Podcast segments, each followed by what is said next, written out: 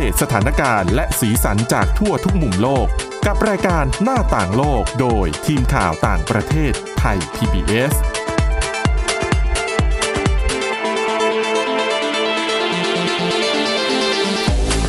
สวัสดีค่ะ คุณผู้ฟังขอต้อนรับเข้าสู่รายการหน้าต่างโลกค่ะอตอนนี้ก็ยังถือว่าเป็นช่วง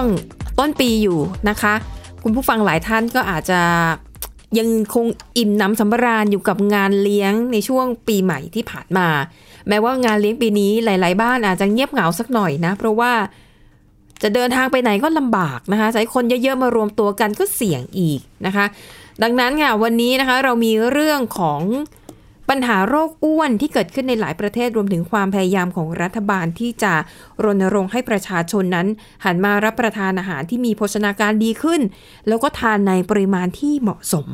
สำหรับวันนี้นะคะ ก็มีคุณชนชยานานท์พร้อมสมบัตินะคะ แล้วก็ดิฉันสวรักษ์จากวิวัฒนากุลมาร่วมกันดำเนินรายการในวันนี้ สวัสดีค่ะ สวัสดีคุณผู้ฟังค่ะค่ะอะ เริ่มกันที่ประเทศจีนก่อนละกันนะคะ ช่วง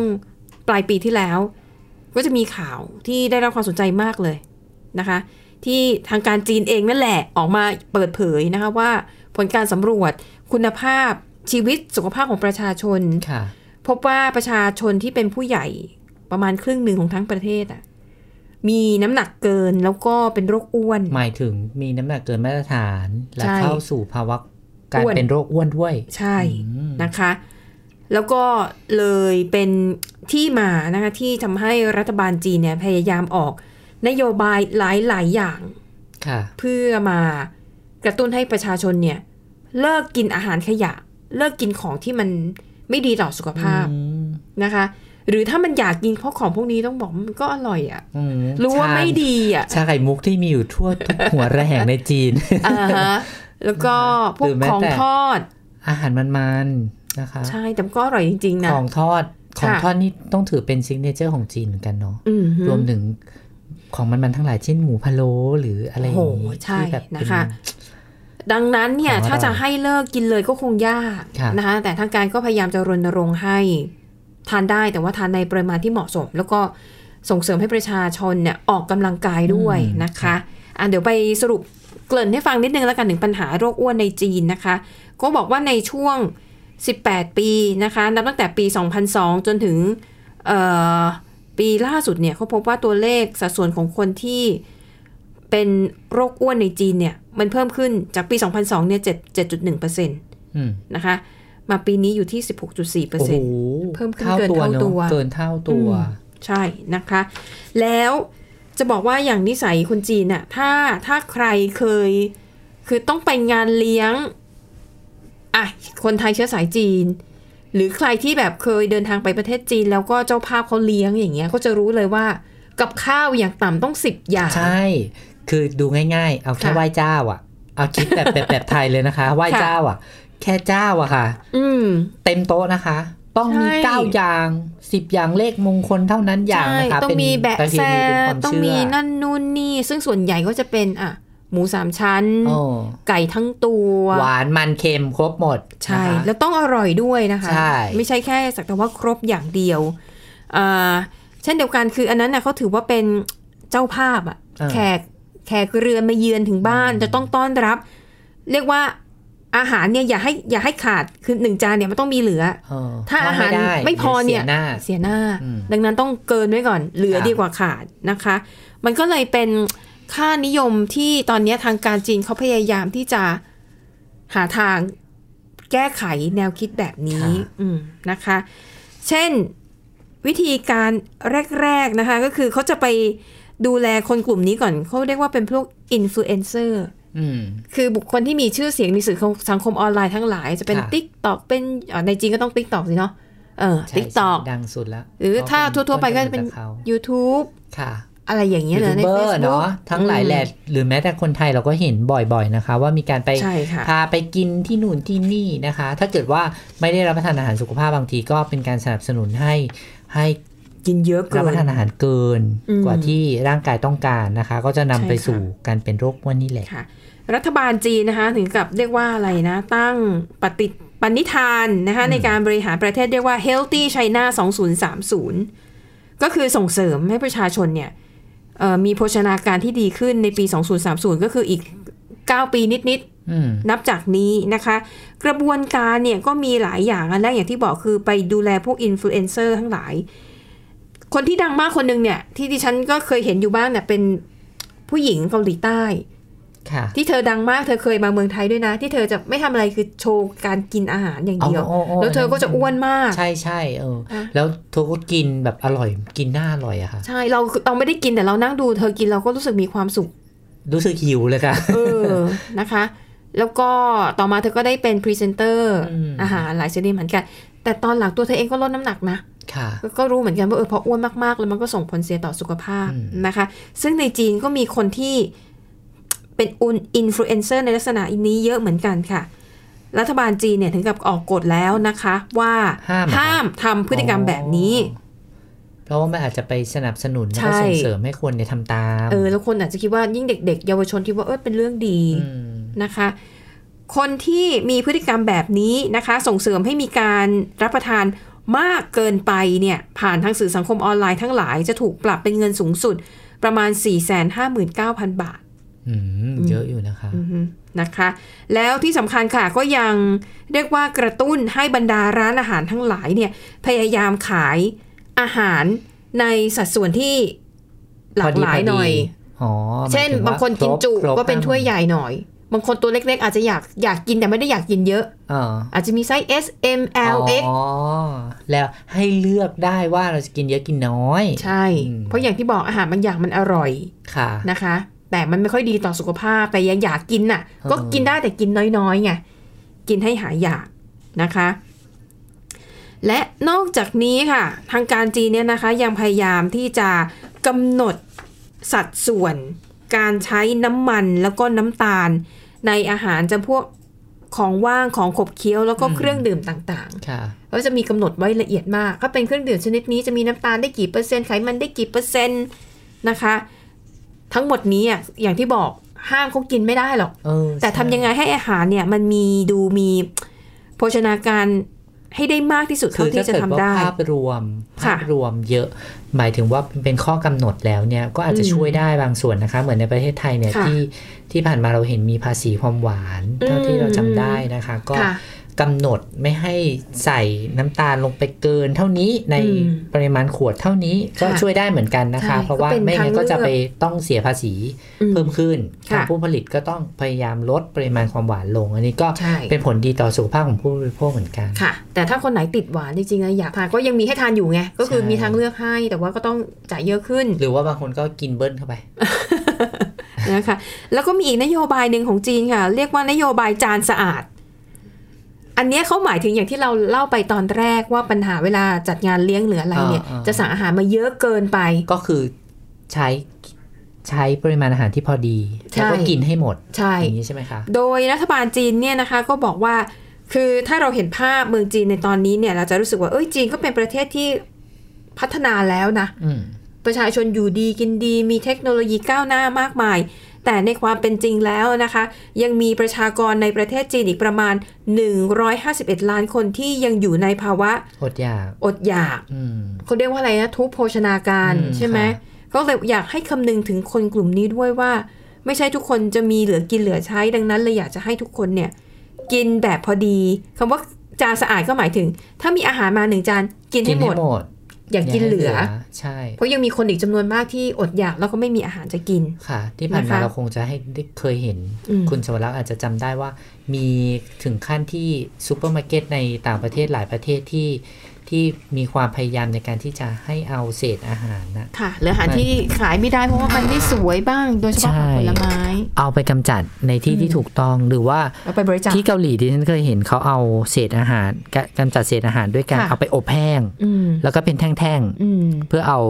เพื่อเอาไปทิ้งได้ง่าย ๆ ซึ่งอันนั้นมันเป็นแก้ปัญหาที่ปลายเหตุ เพราะว่าอาหารมันเหลือถูกต้องไหมค่ะคะบางคนเนี่ยกินไม่หมดอืมถ้าเป็นไปได้ไหมที่คนที่ได้รับอาหารเกินพอดีเนี่ย จะไปบริจาคให้คนที่ที่ขาดแคลนอาหารถ้ามีนโยบายแบบนี้ก็น่าจะดีเหมือนกันนะคะค่ะ หรือถ้าอย่างเมืองไทยนะ ที่ดิฉันคิดแบบง่าย ๆ นะ เร็วๆเลยก็คือ โต๊ะจีนค่ะ เชื่อไหมที่ฉันว่างานไหนงานนั้นน่ะเหลือมันแทบต้องทุเหกลือโต๊ะเนาะเพราะว่ามันไม่เออไม่กินหมดทุกอย่างอะ ใช่หนึ่งไม่มีคือไม่มีจานสะอาดแน่นอน อืมหนึ่งคืออะเจ้านี้อาจจะทำไม่อร่อยแล้วก็แบบเออกินแต่ ไม่ถูกปากเนอะไม่ถูกปากสอง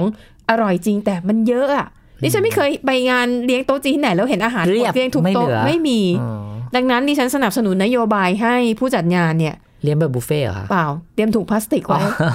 อ๋อให้ตักกลับบ้าน ใช่ใครอยากได้กลับบ้านก็โอ้ดีเนาะตักกลับดีบ้านจริงแต่แต่หลายคนเขินไงหลายคนรู้สึกว่าเออคนไทยอะมันเป็นน่าเกลียดอะไรอย่างเงี้ยใช่แบบอืมกินแล้วยิ่งจะเอากลับบ้านอีกอะไรอย่างเงี้ยแต่ความจริงเป็นเรื่องที่ดีนะคะ ถ้าเกิดว่าค่ะเราแก้ไขเรื่องเรื่องค่านิยมตรงนี้ได้อืมก็จะช่วยลดปริมาณอาหารเหลือ เพราะเราคิดถึงเจ้าภาพอะเนาะถ้าเราเป็นเจ้าภาพแล้วแบบโอ๊ยอาหารหมดอะไม่พอกินเจ้าภาพเสียหน้าอืมสู้อะให้เหลือไปเลยดีกว่า แล้วหรือก็ไม่ดิฉันคิดว่าเป็นตักกลับุบฟเฟ่ต์บ้านได้ไหมอะ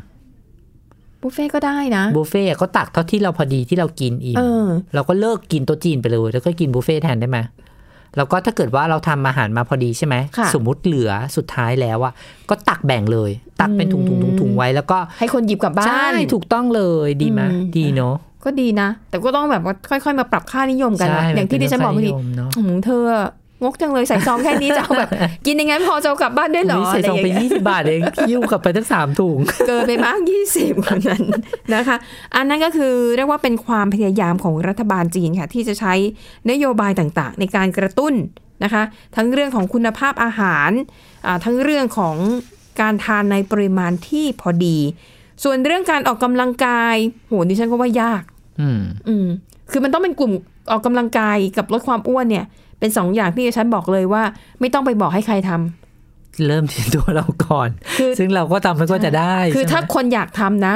เขาทำเอง ใช่ ให้เราไปพูดแค่ไหนเขาก็ไม่ทำใช่นะคะ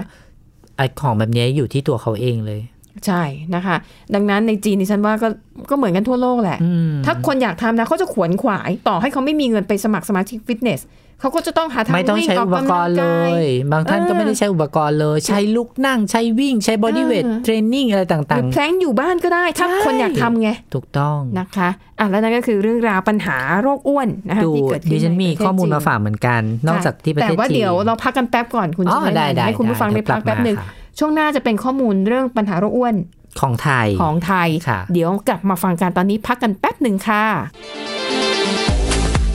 หน้าต่างโลกโดยทีมข่าวต่างประเทศไทย PBS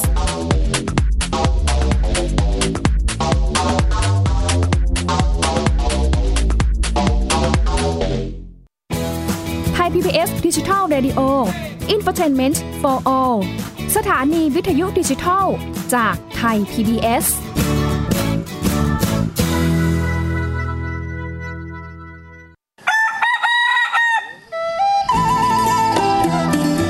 รายการสถานีประชาชนไทย PBS ร่วมกับเครือข่าย จัดกิจกรรม มอบไออุ่นให้พี่น้อง ณ ที่ว่าการอำเภอเฉลิมพระเกียรติจังหวัดน่าน ในวันเสาร์ที่ 23 มกราคม 2564 ขอเชิญทุกท่าน บริจาคผ้าห่ม เสื้อกันหนาวใหม่ ทั้งเด็กและผู้ใหญ่ พร้อมอุปกรณ์เครื่องเขียน การเรียนการสอนของเล่นเสริมทักษะ และขนมขบเคี้ยวสำหรับเด็กๆ ด้วยวิธีการดังนี้ ร่วมบริจาคเงินเพื่อจัดซื้อผ้าห่มใหม่ได้ที่ ชื่อบัญชี มูลนิธิองค์การกระจายเสียงและแพร่ภาพสาธารณะแห่งประเทศไทย บัญชีธนาคารกรุงไทย สาขาการปิโตรเลียม ประเภทออมทรัพย์ เลขที่บัญชี 071 015 6235 เปิดรับบริจาคเงินจนถึงวันที่ 31 ธันวาคม 2563 ร่วมบริจาคผ้าห่มใหม่ เครื่องกันหนาวใหม่ และสิ่งของต่างๆ ได้ที่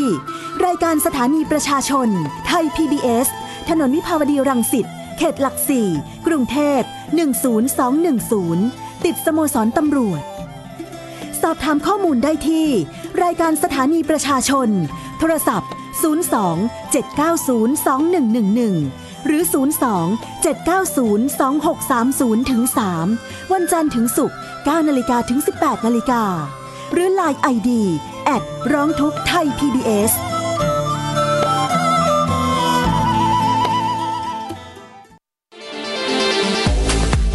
หน้าต่างโลกโดยทีมข่าวต่างประเทศ ไทย PBS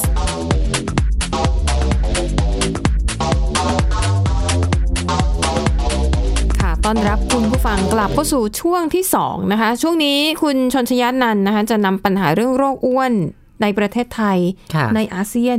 ก็มีปัญหานี้เช่นเดียวกันอืมเมื่อสักครู่เราพูดถึงประเทศจีนไปเนาะค่ะเขาเขาบอกว่าภาพรวมสุขภาพของคนไทยในช่วงที่ผ่านมาเนี่ยพบว่า มีโรคอ้วนหรือว่าภาวะอ้วนอืมก็คือเราอาจจะเคยได้ยิน BMI BMI ก็คือดัชนีมวลกาย ใช่แต่ชนีมวลกายเนี่ยมันสูงกว่าค่ะ25%นะคะ เขาบอกว่าปีนี้เนี่ยมีคนอืมเป็นโรคอ้วนเพิ่มขึ้นตั้งร้อยละ 48.25 ด้วยกันอืนะคะมค่ะอันนี้วัดเฉพาะประชากรวัยทำงานนะคะ ก็ค่ะส่งสัญญาณว่ามันเป็นอันตรายหลายอย่างทั้งโรคเบาหวานความดันไขมันโลหิตอืมเอ่อเอ่อ ความดันโลหิตสูง ไขมันอุดตัน ซึ่งที่ผ่านมาอ่าพบว่าโรคอ้วนเนี่ยทำให้ประชากร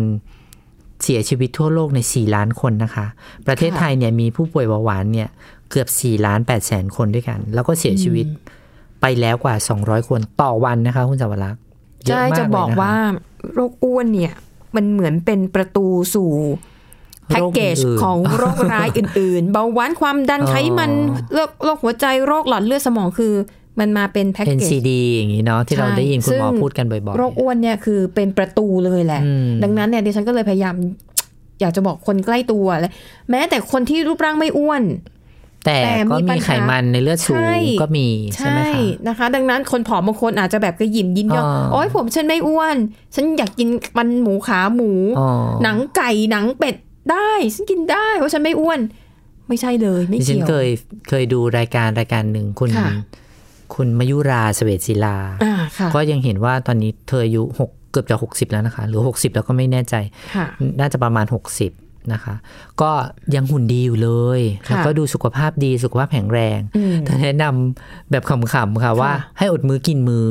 อืมเออกินข้าวน้อยมาก กินค่ะเออคือเรียกว่ากินให้หายอยาก ค่ะกินนิดๆหน่อยๆกินให้หายอยากกินเป็นมื้อแล้วก็กินหลาย ๆ อย่างให้หลากหลายค่ะแต่ว่าไม่กินเยอะไม่กินให้รู้สึกว่าจุก ไม่กินอืมแล้วก็หลับไปเลยอย่างเงี้ยนะคะอืมเธอบอกว่าค่ะตลอดช่วงชีวิตของเธอทำแบบนี้ตลอด ก็คือไม่ไม่กินให้อิ่มท้อง ไม่ได้กินให้อิ่มจนจุกอะ่ะกินให้พอดีนะคะ แล้วก็ค่ะ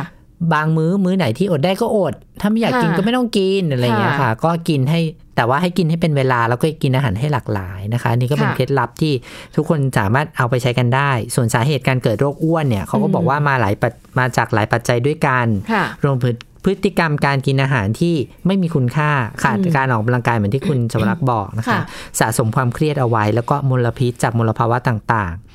ก็จะทำให้โรคอ้วนแล้วก็น้ำหนักเกินเนี่ยส่งผลต่อเราด้วยนะคะ จากการสำรวจข้อมูลในระดับนานาชาติก็พบว่าประเทศไทยเนี่ยมีความชุกของภาวะโรคอ้วน โดยค่ะมีดัชนีมวลกายสูงมากกว่า 25%น่ะเป็นอันดับ 2 ในกลุ่มประเทศอาเซียน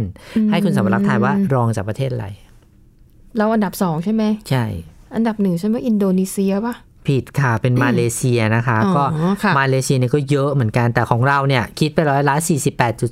48.28ค่ะนะคะจากภาวะของคนไทยเนี่ยมีแนวโน้มที่จะเพิ่มขึ้นอย่างต่อเนื่องด้วย ก็ส่งผลให้คนไทยเนี่ยป่วยเป็นโรคเบาหวาน4ล้าน8แสนคน แล้วก็เสียชีวิตอย่างที่บอกก็คือ 200 คนต่อวันค่ะโดยเฉพาะในกลุ่มของเด็กแล้วก็เยาวชนเนี่ยมีปัญหาน้ำหนักเกินมากถึง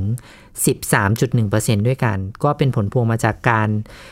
มีวิถีชีวิตที่เร่งรีบ ก็การกินการอยู่ก็เลยต้องรีบไปด้วยนะคะ แล้วก็กินอาหารที่ไม่มีคุณค่าทางโภชนาการค่ะขาดการออกกำลังกาย แล้วก็เครียดมีมลภาวะรอบตัว รวมถึงเรื่องปัญหาฝุ่นนะคะ คุณสาวรักษ์อืมอาจจะคิดว่าไม่เกี่ยวกันค่ะแต่จริง ๆ เกี่ยวกันนะคะ เพราะว่าการที่เรามีสุขภาพเอ่อการหายใจการอืมอืมภาวะปอดที่ไม่ดีเนี่ยค่ะก็มีผลต่อการเผาผลาญด้วยเหมือนกัน เพราะฉะนั้นก็อ๋อทำให้น้ำหนักเกินได้เหมือนกันนะคะง่ายๆกินเรียกว่า กินอะไรนิดหน่อยก็อ้วนแล้วก็เป็นไปได้ใช่เพราะว่าหนึ่งเขาเขาบอกว่าคนที่ต้องการ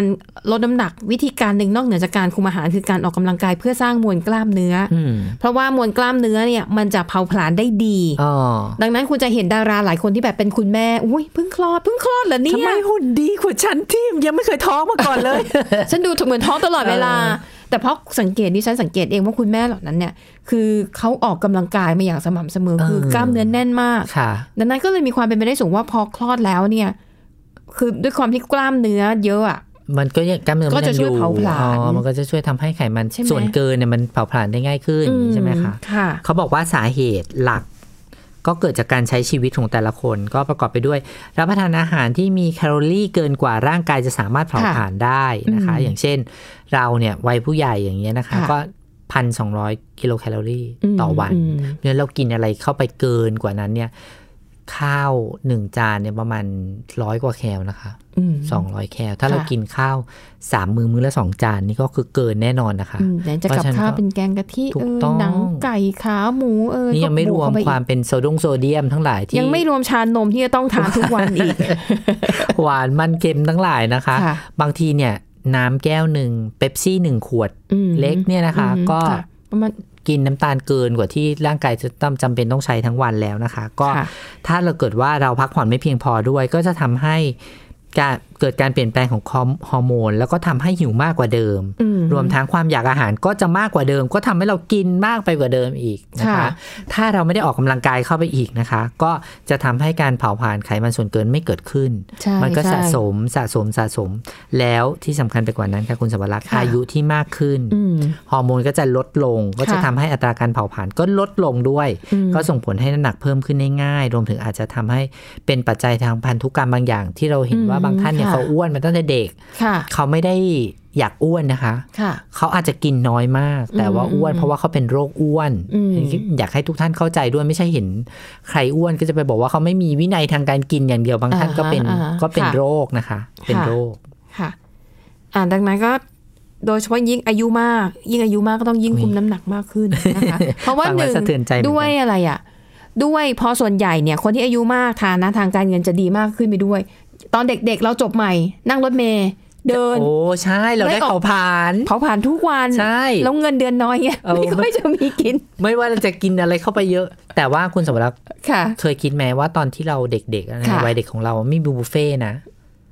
มีโอ้บุฟใช่เฟ่ต์ไม่น้มีไม่อยมีใช่ไหมปัจจุบันอะบุฟเฟ่ต์เยอะมากเลย แล้วก็ปิ้งย่างรานี่คาแล้วก็บุฟเฟ่ต์เดี๋ยวนี้ถูมันกลงจับต้องได้ง่ายมากคือ ดิฉันสามารถกินได้ทุกวันโดยที่ถูกไม่เดือดร้อนเงินในกระเป๋ามากใช่มายคือถ้าเราสมัยเราเด็กอะถ้าเราอยากกินอาหารที่หลากหลาย เราก็ต้องไปบุฟเฟ่ต์โรงแรม ซึ่งมันถูกไหแพงที่เป็นมากอาหารนานาชาติค่ะที่นี่นั่นมื้อละแบบเป็นพัน ซึ่งค่ะเราไม่ได้มีโอกาสกินบ่อยๆ อะอืมนานๆทีโอกาสพิเศษที่ค่ะคุณพ่อคุณแม่จะพาเราไปทานอะไรอย่างงี้ใช่ไหมคะ แต่ว่าเดี๋ยวนี้เหรอดูสิ ใช่มันง่ายมันอาหารมันเข้าถึงง่ายมากเลยเนาะแล้วก็ใช่เป็นอาหารค่ะที่แบบเบคอนย่าง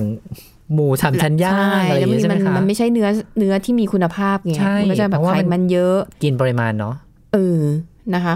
หรือบางทีอย่างดิฉันนะบางทีโอ้ยเบื่อเบื่อๆเซ็งๆ กินบุฟเฟ่ต์ดีกว่าอืมร้อยเก้าเก้าก็มีอะ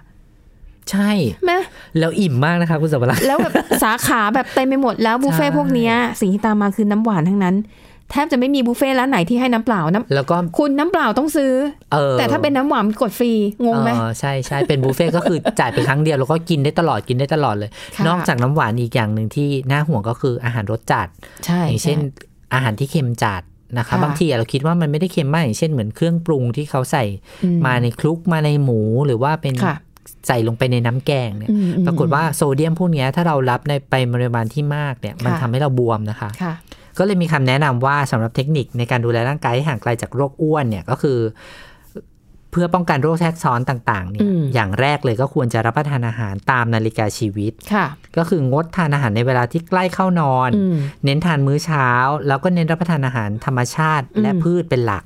หลีกเลี่ยงการรับประทานน้ำตาล แล้วก็อาหารแปรรูปเป็นประจค่ะำออกกำลังกายสร้างนิสัยให้เป็นคนที่แอคทีฟนะคะทำจิตใจให้แจ่มใสคิดบวก แล้วก็ที่สำคัญคือต้องพักผ่อนให้เพียงพอ ไม่ควรนอนดึกจนเป็นนิสัย เพราะว่าใช่ร่างกายเนี่ยจะมีโอกาสได้สร้างโกรทฮอร์โมนอย่างเต็มที่ ซึ่งทั้งหมดนี้ที่ฉันทำหมดเลย ติดซีรีส์ดูดึก ดึกแล้วอะอ๋อหมายทำงาถึนงว่าเราก็ทำตรงหิวข้ามสิ่งที่ควรทำถูกต้องถูกต้องที่เขาห้ามทำหมดนะคะ ดังนั้นคุณผู้ฟังก็คุณไม่ควรทำตามคือทำได้ ง่าย ๆ เลย เรากินเมื่อหิว ไม่ใช่กินเมื่ออยาก อืมอืมกินเพื่ออยู่ไม่ใช่อยู่เพื่อกินใช่ไหมคะเอออัอันนี้เป็นโหคำพูดที่พูดค่ะกันมาบ่อยมาก แล้วอย่างดิฉันตอนนี้ติดซีรีส์พยายามจะตั้ง ตั้งสติตัวเองว่าวันหนึ่งดูวันละตอนจบแล้วนอนซึ่งสิ่งเหล่านั้นไม่เคยเกิดขึ้น เพราะว่าเราจะคิดว่าขออีกตอนหนึ่งขออีกตอนหนึ่งไม่บางทีเนี่ยพระอาทิตย์ขึ้นเลยนะคะดิฉันจะบอกให้มันก็ต้องโทษคนทำนะ คือพอจะจบแล้วว่ามาตั้งปมอะแล้วเราก็อยากรู้ว่าปมนี้ในมันจะถ้าอย่างคนั้นลี่คลายอย่างไรแนะนำว่าให้คุณสวรักษ์ดูซีรีส์ที่ออกอากาศออกอากาศไปพร้อมกันเลยค่ะก็คือ ดูได้แค่สัปดาห์ละสองตอนอะสรุปนะคะ รู้หมดอดไม่ได้ อยู่ที่ใจอย่างเดียวล้วนๆเลยนะคะอะก็หวังว่าคุณผู้ฟังจะดูแลรักษาสุขภาพของตัวเองค่ะด้วยนะคะสำหรับวันนี้หมดเวลาแล้วขอบคุณสำหรับการติดตาม กลับมาพบกันใหม่ในตอนหน้า วันนี้เราสองคนและทีมงานลาไปก่อน สวัสดีค่ะ สวัสดีค่ะ Thai PBS podcast. View the world via the voice.